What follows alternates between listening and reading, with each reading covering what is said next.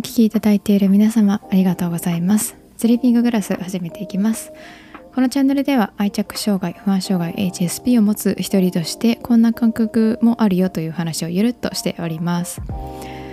一例として捉えていただいていろんな人がいるんだなという認知のきっかけになればと思っております。今回は「リトル・マーメイド」の実写化映画についていろいろ考えたり感じたことを話してみようと思います。愛着とか不安障害とかっていうものからは離れる事柄になるんだけどその考えていくうちに私がこの発信音声発信で大事にしたいと思ってる人それぞれなんだなっていうところにこうつながったのでちょっと話してみようかなと思います。今話題になっているんですがディズニーが「リトル・マーメイド」の実写化リメイク版として、えー、予告編を公開したんですね。でうん、まあ、そこに起用されたアリエアリエル役の方が黒人女性だということでいろんな意見が出ているんですね。それについての動画を今日の朝見まして私がちょくちょく見ているアメリカ人男性のキョウさんという方がやっているチャンネルで、まあ、キョウさんは黒人でアメリカで生活していらっしゃって日本が大好きでという方で、うん、彼なりの意見をしっかり持った方で、うん、そういう黒人の文化とか黒人だからこそ感じることとかアメリカでの生活とかそういったことを発信されてるから興味深くてあの覗いているんですけどその中で「リトル・マーメイド」の実写化については反対だということを言ってました。うんと京さん自身は原作からこうガラッとイメージを変えるのがうーんなんかそれを利用して黒人差別排除の運動みたいなことをしているのが逆に侮辱されたように感じるとまで言ってたんですね。黒人として嫌だっていう。やっぱり「リトル・マーメイド」アリエルって言ったら肌が白くて髪が赤くてそれをみんながイメージするからそこでわざわざ変える必要性を感じない。もし黒人を出したいのであれば、うん、黒人の何て言うんだろう話を一から作ればいいっていうね。そういう意見をおっしゃってたんですよ。うん、その何でもかんでも黒人差別はいけないみたいな方向に持ってく今の世の中がすごく違和感があるし原作をやっぱり大事にしてほしいっていうこともあると。でそういう意見を見てで私もその、ね「リトル・マーメイド」について思うことがあったから個人的にやっているラジオアプリの中で独り言として喋ってみたんです私が喋ったことはうんとまず「リトル・マーメイド」が大好きだと。物心ついた時から見ていて。そんな私があの予告実写版の予告を見た時に感じたのはやっぱり違うと、うん、原作ファンである私としてはやっぱり違和感がある。し予告の中で有名な楽曲も使われてるからあの音楽あの歌が使われるのであればその音からはやっぱりあのアリエルのイメージしか湧かないっていうのがあってうん原作ファンとしての思いと音楽とイメージの固い結びつきっていうのを感じているっていうことを話しました。でその後、えー、また違う方の意見を目にしたんですね。京さんと同じく YouTuber として発信されてる、えー、アリチェルチャンネル。ちょっと間違ってたらごめんなさい。初めて見た方だったので、えーと、黒人ハーフの女性2人がやって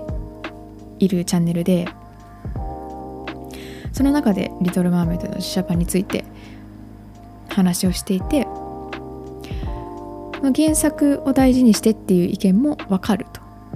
分かるんだけどその自分たちが黒人ハーフで肌の色が黒いっていうことそれでいろいろ感じてきたこととかを踏まえてその予告を見ているとやっぱり嬉しいと。目にするものテレビネットそういう CM とかねそういうものが白人とか日本人で溢れている中であのディズニーがあの「リトル・マーメイド」あのアリエルが私たちと同じ肌の色の人が演じるっていうのがすごく嬉しいと。今まで感じてきた差別偏見っていうものもあるから今回はディズニー側が私たち肌が黒い人種に寄り添ってくれたって感じたって話してたんですね。でそれを見てああなるほどなと思って私じゃあ想像できない世界なんですよねそれってやっぱり。でこう自分の意見と黒人ハーフの女性2人の意見と京さん黒人男性の意見をいろいろ考えてるうちに人それぞれだよねっていうところに行き着いたんですよ結局は。だってね同じ肌の色が黒いという共通点を持った人たちでもこんだけ意見が違うんだから。うん。誰かにとっては助けのように感じること。でも誰かにとってはけなされたように感じることもあるし全員が幸せになる選択っていうのはなかなか難しいよなとかっていうのをね感じました。で難しいけどでも結局人それぞれってことにしかならないしそこにつながればいいのかっていうふうに腑に落ちて。うんその京さんは自らが黒人であるからこそ黒人の配役に違和感があって侮辱にさえ感じるっていう意見を持っている人なだけでアリチェルの2人は黒人として感じる差別を経験しているから配役に感動を覚えているという人なだけ。私はその原作のファンであるから原作に忠実に作ってほしい。あの音楽のイメージを壊さないでほしいって強く願っている人なだけっていう。ただそれだけなんですよねそれぞれ。それぞれこうそこに正誤っていうのはなくて見てる世界が違うだけなんですよね。見てる世界が違う環境が違う感覚が違う論点が違う。たったそれだけでそれを賛否っていう風に大きく分けると対立しちゃうんだなっていう風に感じてあなたはそう感じてそういうことを考えるんだね。私はこういうことを感じてこういう風に考えたよってそういうお互いの視点を話せればこうねそれでいいんだよね と思って。それを賛否って大きく分けちゃうからうんそういう論争っていうなんかちょっとギスギスギスしたちょっと痛いようなものに感じるんじゃないかなって思ってね。だから結局はうん。その意見を持った人がどういう環境で生きてきてどういう世界を見てきて、うん、そういう意見に至ったかっていうのをちゃんと見れないとただ争いが起きるだけというか大きくくくればくくるほど個人が見えなくなるのでやっぱり一人一人と向き合っていくしかない見ていくしかないその人を。人それぞれなんだっていうのが一番大事だなって感じたんですよね。うん、だからこそこうやって意見を出すことっていうのはすごく大事で、うん、違う意見を知ること。